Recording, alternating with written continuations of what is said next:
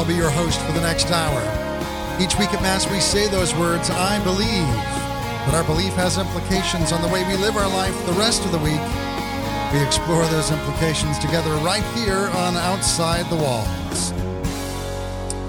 Well, we've got a great show for you today, a really special show. I have the pleasure each and every week of, of sitting down with uh, an interesting person, uh, a person who communicates their passion and desire for the faith, and they do it in a way that uh, engages all of us and draws us into whatever their specific um, focus happens to be.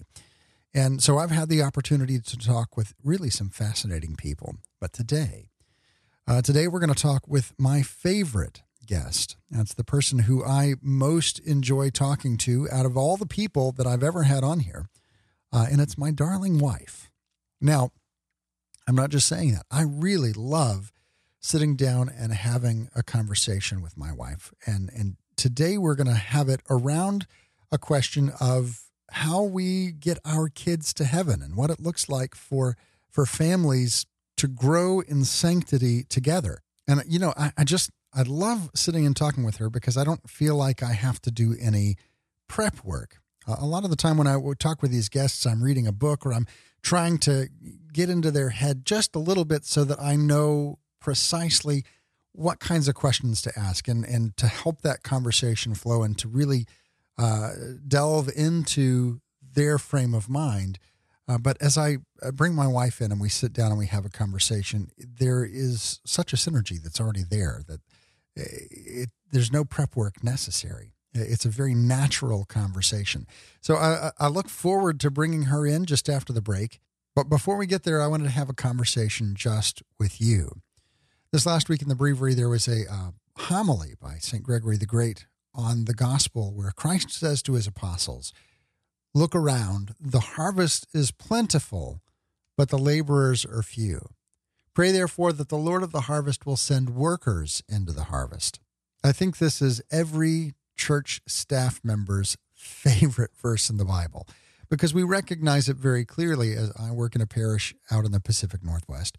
And it it stands out to us how much work there is to do and how um, how much we need others to help us do it. You know, the programs have already started up for the year wherever you are. Uh, you've got your religious education programs, Bible studies, whatever else the case may be at your parish, probably started up in September or October. And uh, most of the time we think, all right, we're good. But the truth of the matter is, there are still, every single day, there are things that need to be done. And yes, uh, there are other kinds of ministry that are outside the parish, and those also need assistance. Uh, but I, I encourage you to spend some time praying and discerning what is it that you can do at a parish level uh, to help bring in the harvest. Now, uh, I bring this up today as we're talking about families getting into heaven because there's something very important here. And the reason that I want to encourage you to do it at your parish level is this uh, our families are watching us, our children are watching what our priorities are. They're looking to see uh, how they're going to order their life. And if you really pay attention uh, to yourself, look at the way that you order your life and ask yourself how much of your uh, perspective right now was formed when you were a child? How much of this was given to you, passed down by parents or coaches or teachers or someone else that was in your sphere of influence? And it, you have carried it with you for the entirety of your life. So, as we're talking about what it takes to, uh, as a family, grow in sanctity and and get our children to heaven and get ourselves and our spouses to heaven, this should uh, should be part of that discussion. What kind of uh, of priorities and example are we giving to our children about their place, not only in the world but in the church?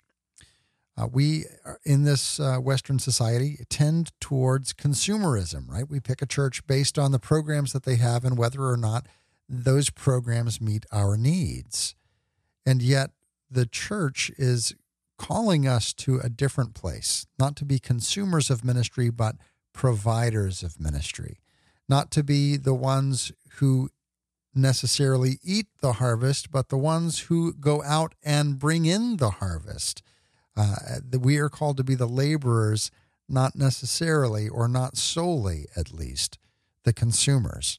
So I want to encourage you this week to take some time uh, and and spend some time in discernment and prayer, asking God in what way He wants you to be involved in the harvest. What corner of the field uh, are you called to be a part of? And I want to encourage you and assure you that there is a place, there is a task, and a thing that God is wanting you to participate in.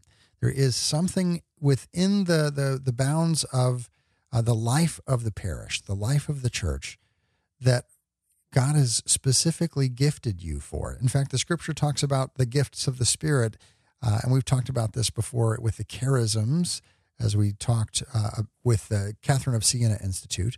Uh, but in the scripture, it says that the Holy Spirit gives gifts as the body has need. You are a part of a, a body, a parish body.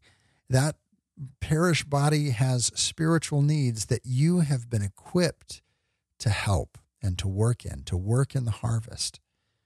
As a disciple, as a person who has been redeemed by Christ, who has been brought back into uh, relationship with God the Father, reconciled to God the Father, you have a task and a purpose. And it doesn't just affect you, and it doesn't just affect uh, the people whom you serve, it also affects your family. It affects your family because our children are always watching and they're learning from us their priorities. They're learning from us the things that they will carry through the rest of their life. And this, by being faithful in ministry, this witness to our children, is the one of the key ways that we will help get them to heaven and help them grow in sanctity. So this week, spend some time discerning what is that thing? What corner of the field are you called to work? And then call your parish and volunteer. When we come back, we're going to be talking with my darling bride about families growing in sanctity together. Join the ongoing conversation over at facebook.com slash step outside the walls. On Twitter, the handle's at outside the walls. We'll be right back right after this. You're listening to Outside the Walls with TL.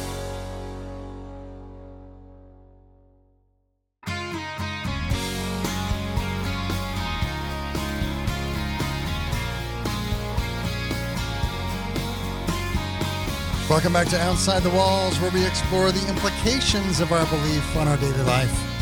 I'm your host, TL. Boy, do we have a show for you today. We're talking about sanctity and its uh, its habit of running in families. It's in some ways hereditary. Uh, this is brought on, of course, uh, for a number of reasons, but specifically, the thing that popped across my news feed that I just had to jump on is that the Diocese of Krakow uh, has opened the case of canonization for the parents of St. Pope John Paul II. Uh, and it reminds me of, um, of the Martin family, uh, which, of course, you've got Louis and Zélie Martin, who um, uh, they were canonized together, first husband and wife that were canonized at the same time. Uh, and you've also got uh, their children, St. Therese of Lisieux, and several of her sisters who have been canonized. And you, you kind of look at the um, the history of canonized saints, and you see these waves of uh, of people not entering into heaven uh, as as canonized saints, not entering into heaven on their own, but bringing a whole troop of people along with them. Uh, and so, I'm, I'm just all thinking about uh, this process of canonization with Saint John Henry Newman's canonization happening tomorrow in Rome. Uh, we talked about that a couple of weeks ago. We had Bud Marr on. If you missed that episode, you can find it over at OutsideTheWalls.com. Uh, but, uh, you know, my goal and all of our goal as Catholics is to be saints. Now, you and I, we may never be canonized saints. We might not end up uh, with our own feast day uh, celebrated by the whole church, but hopefully we have one that's celebrated by our family. Uh, we've got All Souls Day, which is coming up, All Saints Day. These are the days that we celebrate uh, those who we love who have gone before us, who either uh, are have received the beatific vision or in heaven, it's All Saints Day, or who have died in the friendship of God but still need purification. That's All Souls Day. Uh, and so we have these days that are coming up. Uh, we and, and so it's got me thinking a lot about how we live and how we are hopefully not only seeking sanctity ourselves, but raising saints uh, in the process. And so uh, today I, I have two guests on the show. You're only going to hear one, hopefully, uh, because my wife is sitting here across from me. Uh, Kristin, thank you for joining us today. Thank you, love. I'm glad to be here. And then down at my feet, yes, I know I'm not. It, it sounds awful, but down on my feet in a little bouncy chair with her eyes just slowly closing, and we're trying to get her to go to sleep, and she's not having it.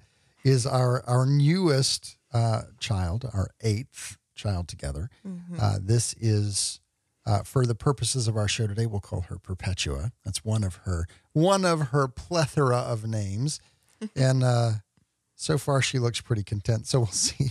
we'll see if we make it through the show without a peep. Um, you know, I, I'm thinking about this idea of uh, taking our family into heaven with us, of going kind of like a little entourage, arm in arm, linked up to the uh, the the judgment seat, and as parents, being able to offer as our gift to uh, to Christ these children that we've raised. Mm-hmm. Uh, something that we used to do together, Kristin, is uh, doing marriage preparation for young engaged couples. Mm-hmm. Uh, at the time, I don't I don't feel like we were too far past them, but now I look back at it and gosh, they were young. They didn't get any of my uh, my movie references. I don't get a part of your movie references either. so I but, love you. but. but one of the things that we we often said is that um, if you want a different result than uh, than the norm, you have mm-hmm. to put in different ingredients. And we can look around and we can see that society is not necessarily producing a plethora of holiness and a plethora of, of saints in our day and age. And we, we can look at that and say, if I want, uh, if I want my end result is that I get myself to heaven, I get my spouse to heaven, you get me to heaven, you have a harder job than I do, uh, and and that we get our, our children to heaven as well. We have to be really intentional about what are the things that we do uh, that will get us there. Mm-hmm. And so family prayer is a big thing. Uh, and we we have this regimen that we do some days better than others. yes, that's true. Of uh, of praying the rosary in the morning, mm-hmm. um, praying the Angelus at noon on the days that all the kids are home, uh, praying Compline at night, and just having that be our little family office. Uh, but this is only part of it, right? The, this this idea of the the intentional things that we put in front of them. Uh, this is important and it's essential, but it's not all of it because you could eat. Let's go use the diet metaphor. You could uh, eat a really balanced meal, but if in between those meals you gorge yourself on junk food, then all of the all of the effort that you've taken into crafting that su- supremely healthy meal is is wasted. Mm-hmm. So I wanted to talk with you a little bit today about some of the things that we do um, to maybe curate their spiritual diet the rest of the time. Right, we're giving them those big things, but what are some of the other practices? Uh, in the in between those meals that you as a mom do, you you get to spend a little bit more time with them than I do because I'm I go off to work. Right. right. Uh, and then uh, from there, later later in the show, I want to talk a little bit about uh, how we help them discern what gift it is that they have to give to the world, uh, it, and what their vocation might be. But let's start before we get there, just with the basics. Okay. Um, what do we do? And I, I'm asking this rhetorically. I kind of know, but maybe I'll learn something today. what do we do with our children? Not only to give them a, a healthy spiritual diet of prayer, but to help avoid some of the cultural junk food that could make its way into their life. Okay. So, well, you know, as a family, I think some of it is what we allow them to to watch on TV if they watch TV on any given day. um, cultivating the virtues with behaviors throughout the day, I think is a good one. You know, not only saying, no, we don't hit or no, we don't bite or whatever, but, but To be clear, that's for the like the two year old that we're talking about. yes, that's the little ones. Um, but to, to phrase those into the, what we do instead, we use self control, we use kindness, we use um, gentleness and trying to emphasize those things, even just in the wording of how we try and help them to behave throughout the day and treat one another. Well, let's talk about the importance of words uh, in that regard because of um, a, a form of education that, that you're really connected to. And the idea of, of hooking on to concepts that maybe as we're talking to the two year old, they don't really understand uh, virtue. Right. but we still use those terms because uh, what what's the end result? Well, at some point they're going to get it. I mean, we we don't know when that switch is flipped exactly, and so using that verbiage and using those things, they will grow into that whenever they are able to grow into that, as opposed to waiting till we under we know they understand. To just have them, it's always been that way. I, remember this time, and I of course I grew up not Catholic, uh, but I remember this time before the communion service at my Protestant church, and there's this prayer that they prayed that's very similar uh, to for us um, when we say, "Lord, I'm not worthy that you should enter under my roof." Uh, and there's this this prayer of contrition that says, "Lord, we failed to be an obedient church. We've not done your will. We've broken your law. We've not loved our neighbors as ourselves." And I remember the day that I got that. And I went to my parents. I'm like, why are we praying this all the time and we don't understand what it means? Because it means something important, right? and my mom's like, you know, some of us have really already understood that that was important, but we're glad that you came along. but there's you got sense, it now. Good job. but there is this sense that if we don't uh, engage with those things ahead of time, um, Mm-hmm. then then we miss the opportunity to really have that uh, aha moment. Right. And it could be not only missing that aha moment, but having that aha moment co opted by something else that grabs their attention first that could make that aha moment much later in their life or less potent. Yeah. So we do that. We we give the language of virtue. What are some of the other things that that we do in our family to um, to avoid the junk food? Mm-hmm. And I'm thinking specifically of, of scheduling. Sure. Yeah. So we don't do a lot of scheduling. um, we, eh, with eight children, just practically speaking, you can't do extracurriculars. It just, or we can do very few of them. We've told the olders that they may have one thing mm-hmm. That they can do. And so as a result, you know, we're not running around all the time going to this practice and going to that practice and and filling up the day with really what ends up being a lot of car rides in between things. We the day is very open. We have our basic schedule, you know, that we kind of go and flow in and in the school year, you know, of course that's very centered around the school day as well, but but in that free time the kids get to have that free time and they're not overscheduled. And so we're not um I know those things can be so distracting, I think. And you know you see these things that say, you know, let children be bored, that that's okay. And that's a good thing because out of that boredom comes the creativity. Out of that boredom comes how they can sit in the silence for a little bit if they can find any silence in the, in the In corner of their room. um, but you know, to be able to sit and contemplate those things and to think about those things, and you know, I, one of our daughters, she likes to spend her free time. A lot of the time, she will beg to go and sit in the chapel Yeah. at church. Can I please stay after school and go to the church for two hours until Daddy's off work and he can bring me home? And, in And- that time, she's like, I'm going to pray like five rosaries and spend time in adoration. And uh, this, right, this she's is amazing. this is the child that's going to get the rest of us to heaven. I think. We're gonna write- she might be.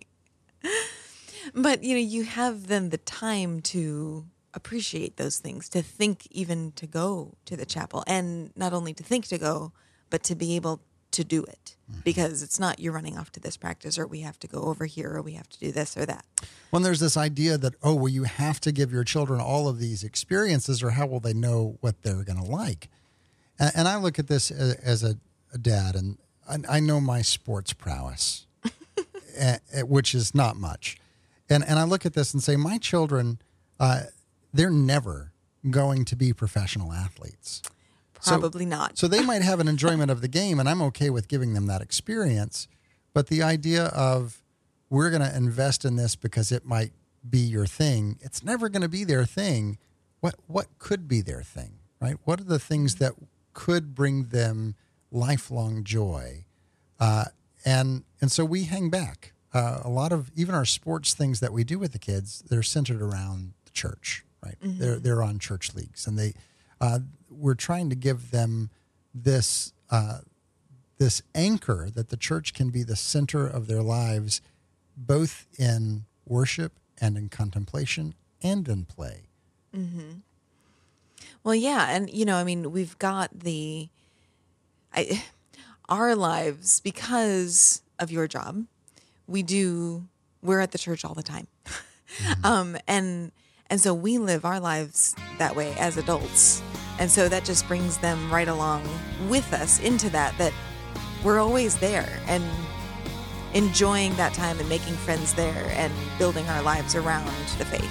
We're talking today with my darling bride about getting our kids to heaven, getting our family to heaven together.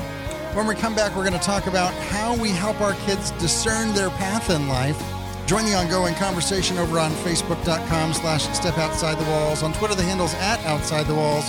We'll be right back right after this.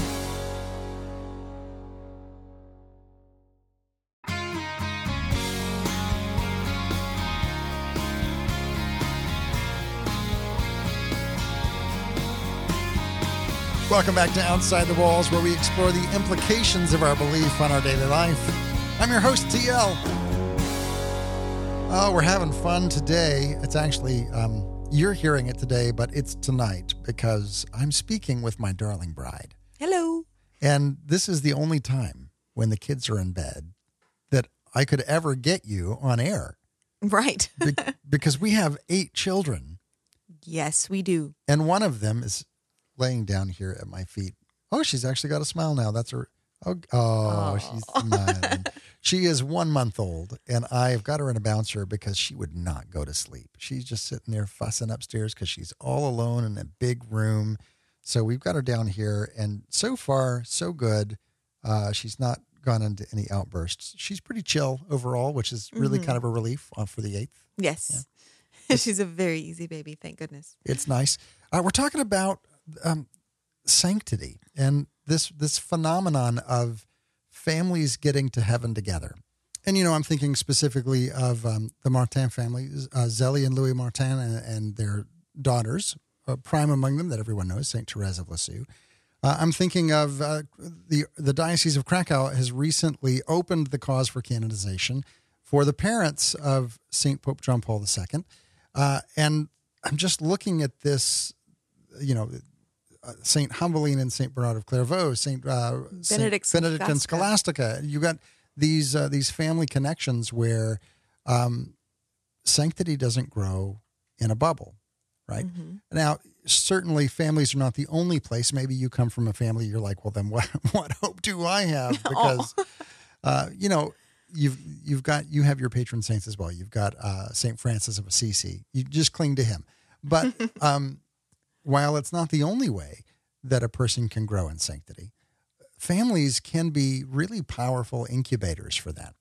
Uh, if and so I think that really in, in some ways it's uh, it's incumbent upon us as a family to say what are the things that I can do to order my household in such a way that uh, that we grow in sanctity together. And part of that is really taking the moment uh, to discern what the will of God is for you individually and for your family, and to offer that that Marian fiat. Let it be done to me according to your will. And we pray this all the time in the Lord's Prayer Thy kingdom come, thy will be done on earth as it is in heaven. Uh, and so I think sometimes we don't take that and appropriate it to say, Thy kingdom come, thy will be done in my life on earth as it is in heaven, right? We think of it in these grand um, uh, dynastic uh, schemes, like for, for kingdoms and powers and, and nations and the whole world. But, you know, you start meddling when you start talking about in my individual circumstance. And so, but this is our prayer. And I think we just have to take the time to discern what that looks like in the nitty gritty and the, in the everyday uh, things of our life. So for us, that looked like um, realizing that we didn't have a really good prayer routine, right? We had some really strong prayer practices that we did, but they kind of phased in and out over the course of of the year. And so to sit down and say, what is it that we want to be like a family value, kind of the the the rule of Saint Benedict, except the rule of our household. Mm-hmm. And so we created some of those things, uh, and we've done that with varying success. Right. Uh, the, it's the, not perfect by any means. We're always we're working on it. Yeah. Um, but I want to talk a little bit um, beyond that about helping our children not only get into these rhythms of life, but to begin discerning what God's will is for them individually, mm-hmm. right? Uh, and you talked earlier about we don't overschedule them, um, and, and, in some ways we don't really even schedule them. We underschedule them uh, because one, I, I have this idea that I turned out okay. And so I kind of want to raise my kids in a 1980s world, right? Uh, yeah, there's some electronics, but it's not all consuming. Mm-hmm. Yeah, there's some activities, there's some uh, uh, sports, but it's kind of like rec league level, right? YMCA. It's for the fun of it. It's for the fun of it. Uh, and, and so we really consciously do that. But then we also um, intentionally put our children in places where they could discern what God might be talking to them about. Mm-hmm. So, talk a little bit about what kinds of things we do to help them, even now at this young age, mm-hmm. begin discerning. Right. Well, I think one of the most important things that we've done is just to even open the conversation of discernment of what is your vocation and letting them know that we are completely and wonderfully supportive and okay with and would love it if every single one of them became a priest or a sister or a brother. Um, that if that is what they're called to, then absolutely, that is great.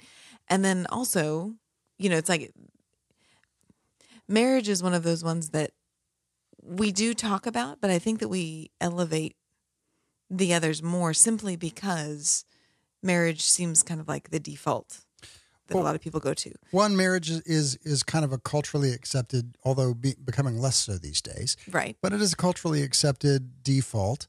Like that's just what you're going to do someday. But at the same time, it's also the one that's most visible to them. True. They see it. You, you see it all the time, not only with your parents, but with the people that we are around at church. They get to see the vocation of marriage on on the regular, mm-hmm. uh, and so we elevate the other not because we necessarily want to push them into those. Right. But, but, because we want them to see that they are valuable as vocations. Yeah, that's right. And so, um, so some of it is just in in talking about those things, but then also, you know, when when we see priests and we see sisters and we see um, brothers, there can be this kind of like divide between like, oh, they're the really holy ones and they're over there and we're over here. And you know it kind of can create that um oh i could never be that because i'm not perfect. Mm-hmm. i'm not like that. And so what we have really tried to do is to cultivate relationships. And anytime we see someone in a habit or anytime we have priests around to the house to have dinner with us to get to know them just so that the kids can be around these vocations so they know that these are people that are real people that are approachable, that are friendly, that are someone that they could be. You know, how mm-hmm. could they discern something that they don't see? And so we really try and put those vocations in front of them and bring them into our lives, in our home. Um, and anytime we see them out and about, to go up and say hello. Yeah. You know, I, I came across this quote um, that is attributed to G.K. Chesterton. Uh, I, I know that because I found it on Twitter. Right, I did. I did do some some research, and it is it does appear to be an authentic quote, but I don't have the the exact location.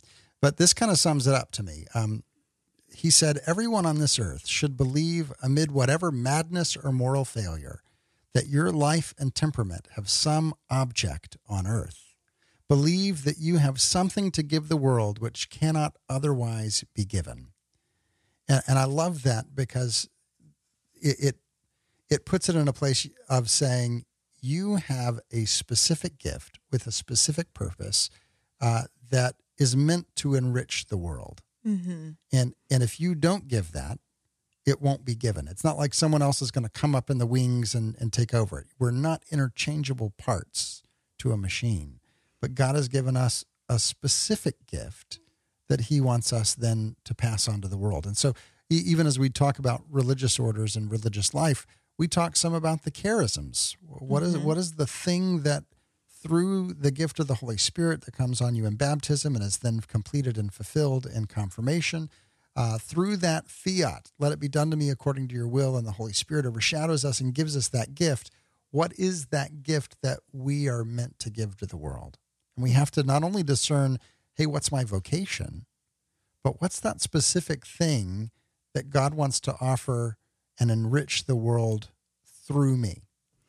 So one of our sons, um, for gosh, a couple of years now, um, has been he loves creating things and he loves doing art and and whatnot. And he has come up with this idea of what he wants to be when he grows up. And he says that he wants to be a monk priest who makes stained glass windows.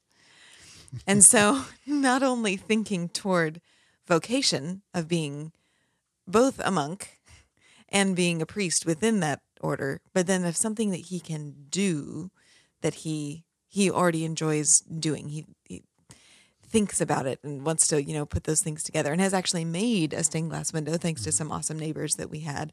Deacon Um, Kevin Sartorius, I'm looking at you. That's right. Thank you very much for that gift. It's wonderful. Um, and so, you know, he's in elementary school. Who knows if this is who he is actually going to become? But at the same time, he's thinking that way.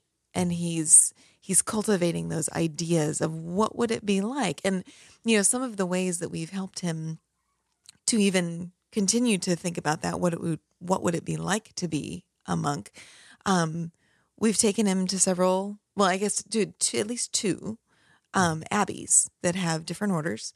And um and most recently got to go to one that was absolutely beautiful. We all went up to canada um, as a family and went to a monastery up there and getting to actually interact with some of the monks and with father abbot and talking about what is life like there more specifically than you're just making stained glass windows which is what could be a portion of the life. But what is it like to to live here? What is it like? What do we do on the property of the monastery? What do we how do we spend our time mm-hmm. and he got to see some of those things and really kind of start to fill in those pieces which i think is also very important again to realize that these are real people that have real days that they still have to wash the dishes and they still have to you know they have work days where they're out on the farm and they're Oh man, but he know. was so excited about that wa- the dishwasher. right it was a Right. really cool dishwasher i was excited about that dishwasher I don't I don't think it would fit. it would take up our entire kitchen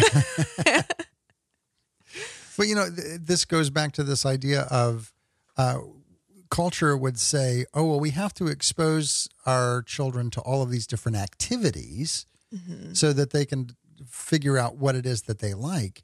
And our goal, I think, is to expose them to different ways of being hmm and to see which way of being fits their life.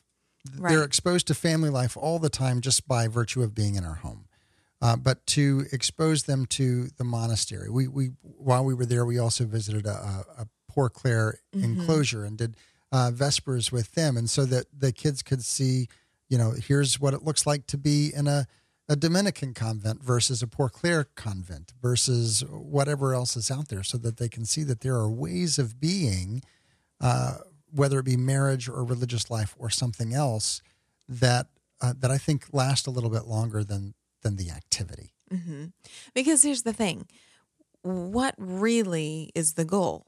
I mean, we do want to have well rounded children, we want them to grow up to be well rounded adults, but the ultimate goal is to get them to heaven.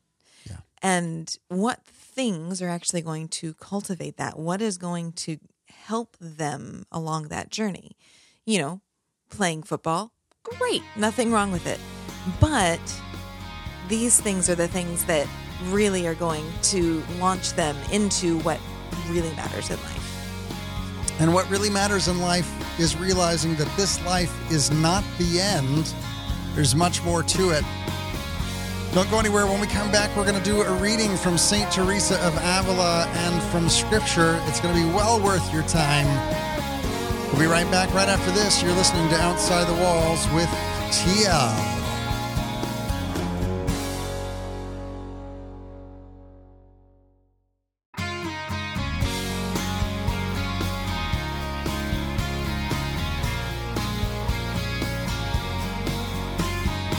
Welcome back to Outside the Walls, where we explore the implications of our belief on our daily life. I'm your host, TL.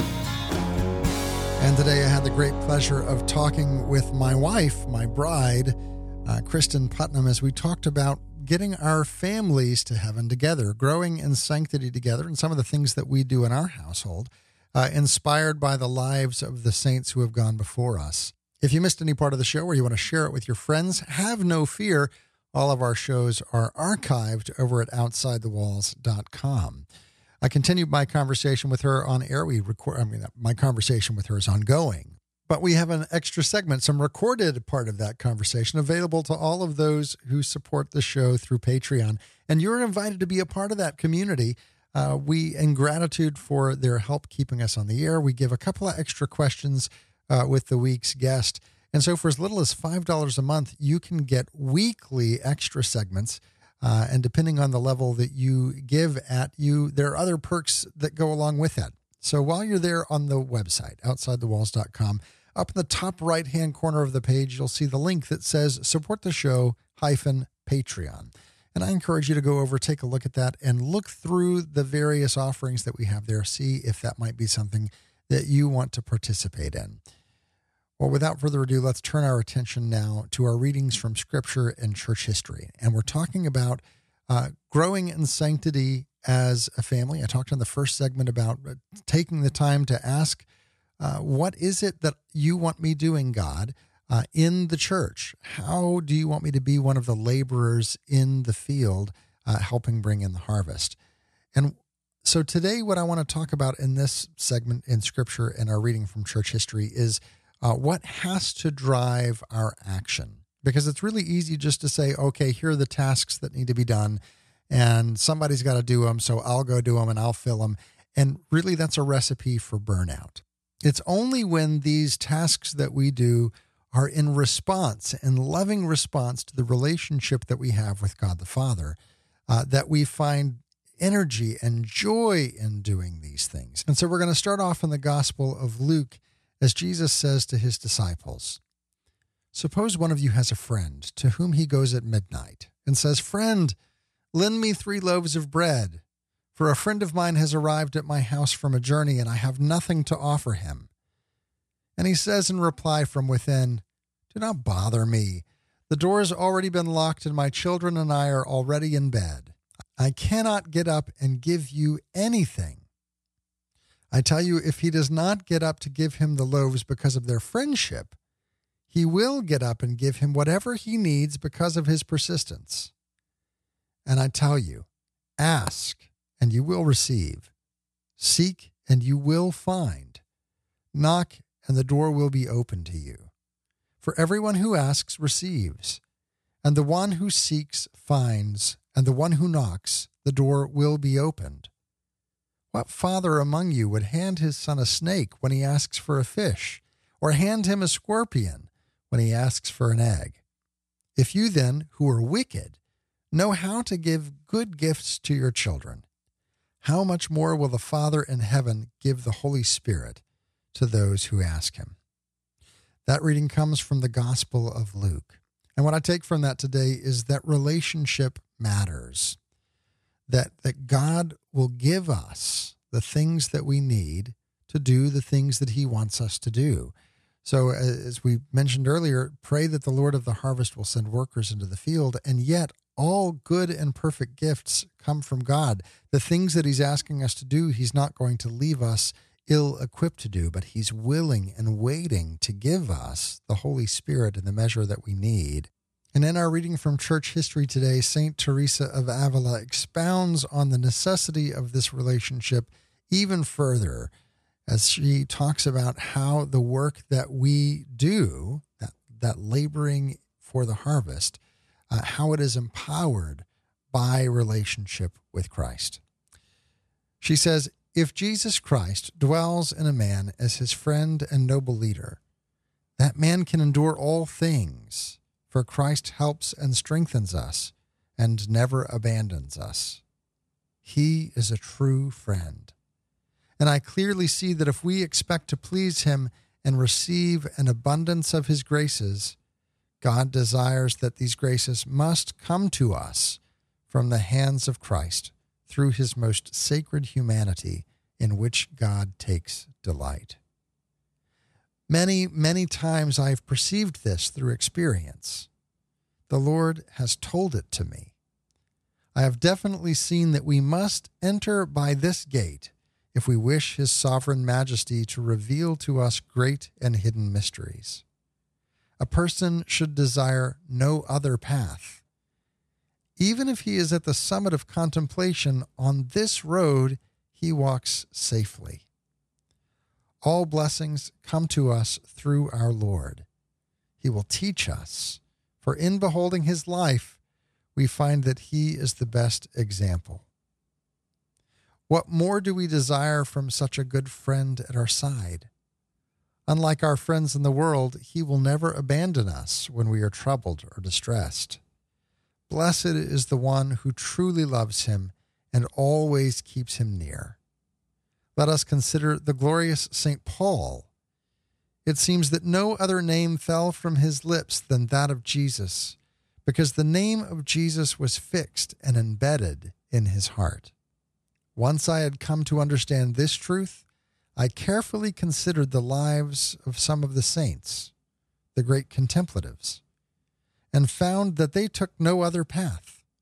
Francis, Anthony of Padua, Bernard, Catherine of Siena.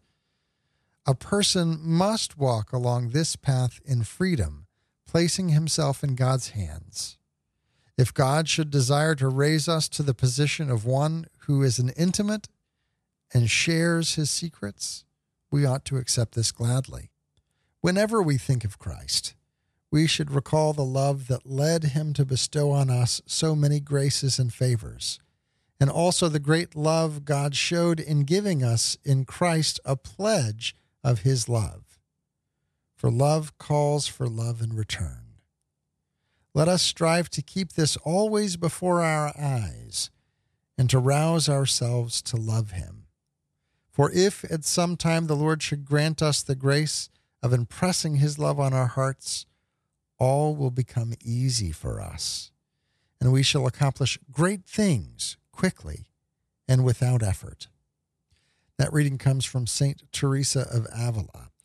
And I read that today because there's been a lot of conversation about what's required of us, uh, the kinds of things that we should be doing with our families and with our children. And it can seem a little bit overwhelming. Uh, talking at the beginning of the show about getting involved in parish life and parish ministry and in service. And if we look at our calendars and say, where am I going to fit all this in? How am I going to participate more in the life of faith when my calendar is already so packed? How can I go and do volunteer hours at the church and create a any kind any kind of a schedule of prayer with my family, much less uh, to create opportunities for them to to grow in faith. I mean, we, if we look at this, it can be quite overwhelming. And if we do it just because oh, it's the right thing to do or it's a good thing to do, uh, and we don't do it out of connection to Christ and relationship to Christ, then we're going to feel like we're spinning our wheels we're not going to see the results that we want, and we're just going to end up burned out. But Jesus said to his disciples, Come and follow me, all you who are weary and heavy laden, and I will give you rest. Come to me, for my burden is easy and my yoke is light, right? And so this is not meant to be a burdensome thing for us to have families that grow together in faith. It, it could be challenging, most certainly. But if we're experiencing it as a burden, then we need to plug into the source. We need to find a way to connect in prayer with God the Father. And take some time alone, not with the kids, just you. Take some time, maybe go to adoration, uh, maybe take some time in silence. Uh, and I know that as we look at our calendars, we don't see any time that we have uh, to be still and to be quiet. It's the kind of thing that you really have to carve out.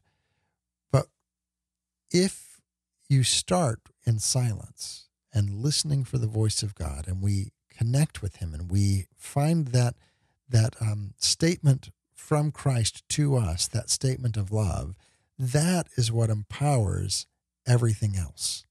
All of a sudden, we we have the desire for these things because it's coming out of relationship and out of um, connection with who Christ is and who He's made us to be. Right? It's in that place of relationship, as St.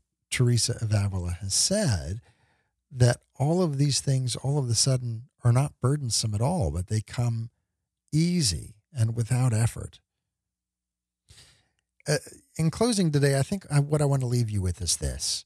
Uh, you shouldn't hear this show and feel overwhelmed. You shouldn't hear the things that we've talked about today and feel burdened and think, I can never do that. I can never get there. Because the truth of the matter is, the only way that any of us get there is through an intimate relationship with the person of Jesus Christ.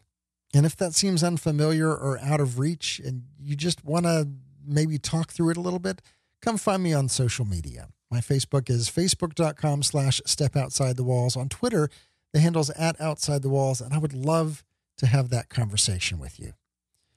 Well, that's all the time we have for today. Today's show was brought to you by Carrie Carlson and all those who support the show through Patreon.